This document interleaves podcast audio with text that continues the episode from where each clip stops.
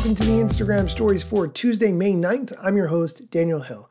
Let's talk about some of the questions and answers that the head of Instagram discussed on his Ask Me Anything last week. The first question What is the easiest way to start making money as a creator? I will give my opinion first, which is UGC. If you're not familiar, user generated content is a great way to make money. User generated content is all about creating content for brands or companies because they need new content constantly. They need to make new posts every single day. So if you make it for them, you don't have to have a large following or anything. They're going to post it on their page because they need content. UGC is awesome. That's my overall view. Anyway, here's his answer to easiest way to start making money as a creator.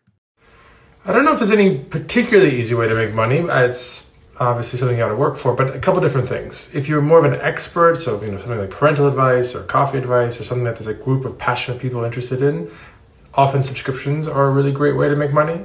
Whereas if it's more broad appeal type content, I think it's more interesting to look for branded content type deals, which is why we're building the creator marketplace. But there's a range of options, and we're going to continue to experiment with a number of them. Honestly, that was not a great answer. My answer was better. Next question how's generative AI going to be integrated into Instagram? If you're not familiar, generative AI is a service like ChatGPT where the AI is doing something beyond what a simple Google search could do for you. Here's the answer. Generative AI is moving quickly, both on the tech side with LLMs, but also on the image side. Uh, I'm really excited about a bunch of potential ways that it can help creators do what they do. There's also lots of big concerns and questions to consider and to answer. So, more to come. Frankly, also not a great answer. I was expecting a lot more there.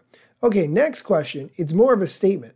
Elevator pitch to a creator to be on Instagram. Go.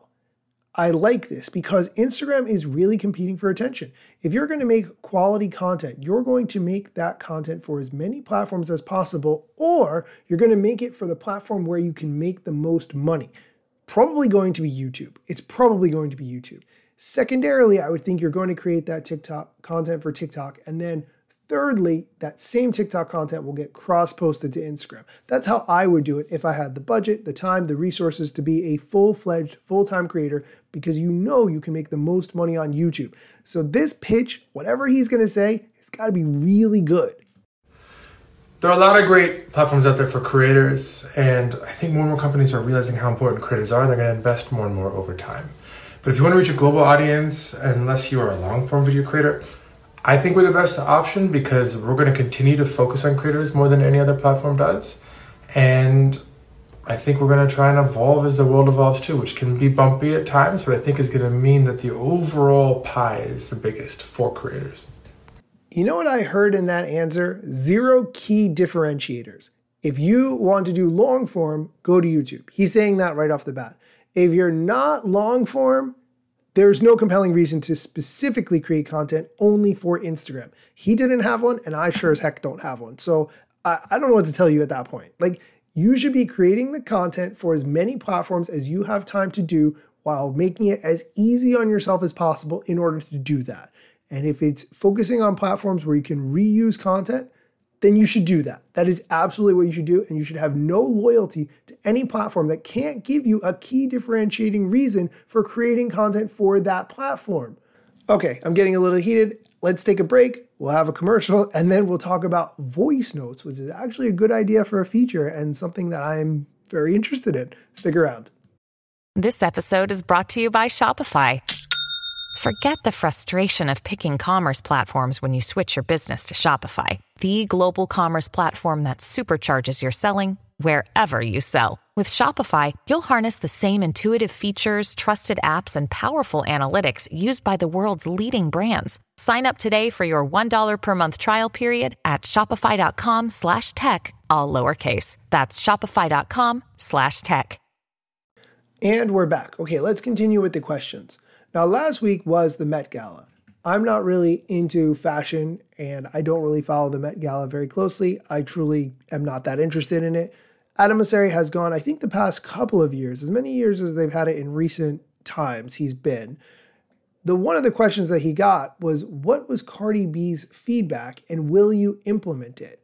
Cardi B is a music artist. I'm not a huge fan of her music, but if she has a suggestion, I guess, you know, it's worth taking on board. Here's his answer to what her suggestion was. She actually wanted us to show play counts on videos the same way we show like counts. And you can see them, by the way, if you go to the profile under the Reels tab, but she wanted to sort of show them everywhere. Let me know what you think. Do you want to see play counts on videos? It's funny that he mentioned that it is possible to see view counts because I do this. When I go to someone's profile, I click on their Reels tab and I look at how many views their videos have gotten. I do this for a couple of different reasons. Number one, I turned off like counts on my own account years ago at this point, so I have no idea how many likes posts have, and it's better. Uh, it's a better experience overall for me. Having said that, I want to see what has gotten them a lot of views. I'm very interested in that just because something got a lot of likes doesn't necessarily mean it got a lot of views. People may have watched it over and over, and that's what hooked them. And so to me, that's more interesting. So I get why Cardi B would say that. However, for just like one or two more clicks over to the Reels tab, you can see exactly how many views their videos got. So if you really care that much, you can find out. That's my point. Okay, next question voice notes, yes or no? I don't think they're talking here about voice notes inside the DMs because that already exists. However, what they're referring to are the notes inside the Instagram DMs at the top, like the status, like the away message that lasts for 24 hours, adding a voice component to it. Now, it has already been revealed that Instagram is working on adding music to those, which is a great idea and I'm all for. So, adding a daily voice clip there might be a really interesting concept since your followers can see it you could add a voice memo to your channel though. So you have the option of doing voice notes in your broadcast channel. So if you really wanted to do it, there's a way around. There's a one to many way of putting your voice out there on Instagram if you really wanted to do it. Here's the answer to the question voice notes, yes or no. Seems like a good idea. Certainly one worth considering. Right now, though, we are testing music notes, which I'm also excited about. And the last question we're going to do today favorite trending audio for Reels right now? I don't know if it's my absolute favorite audio right now, but I have been a lot of the Wes Anderson stuff. Um, I'll share one of the ones that I particularly like, though. I have seen some Wes Anderson clips, and even though I don't think I've ever seen a Wes Anderson movie, I, I don't think I have. Anyway, I definitely do like the Wes Anderson clips, and I like how people have edited them together. So I would get why that would be a popular trending audio. That is going to do it for today's episode. Thank you so much for listening, and be sure to come back next time for more Instagram news or strategy or other social media content or other important tech news. I will do my best to provide that for you. So keep coming back for more.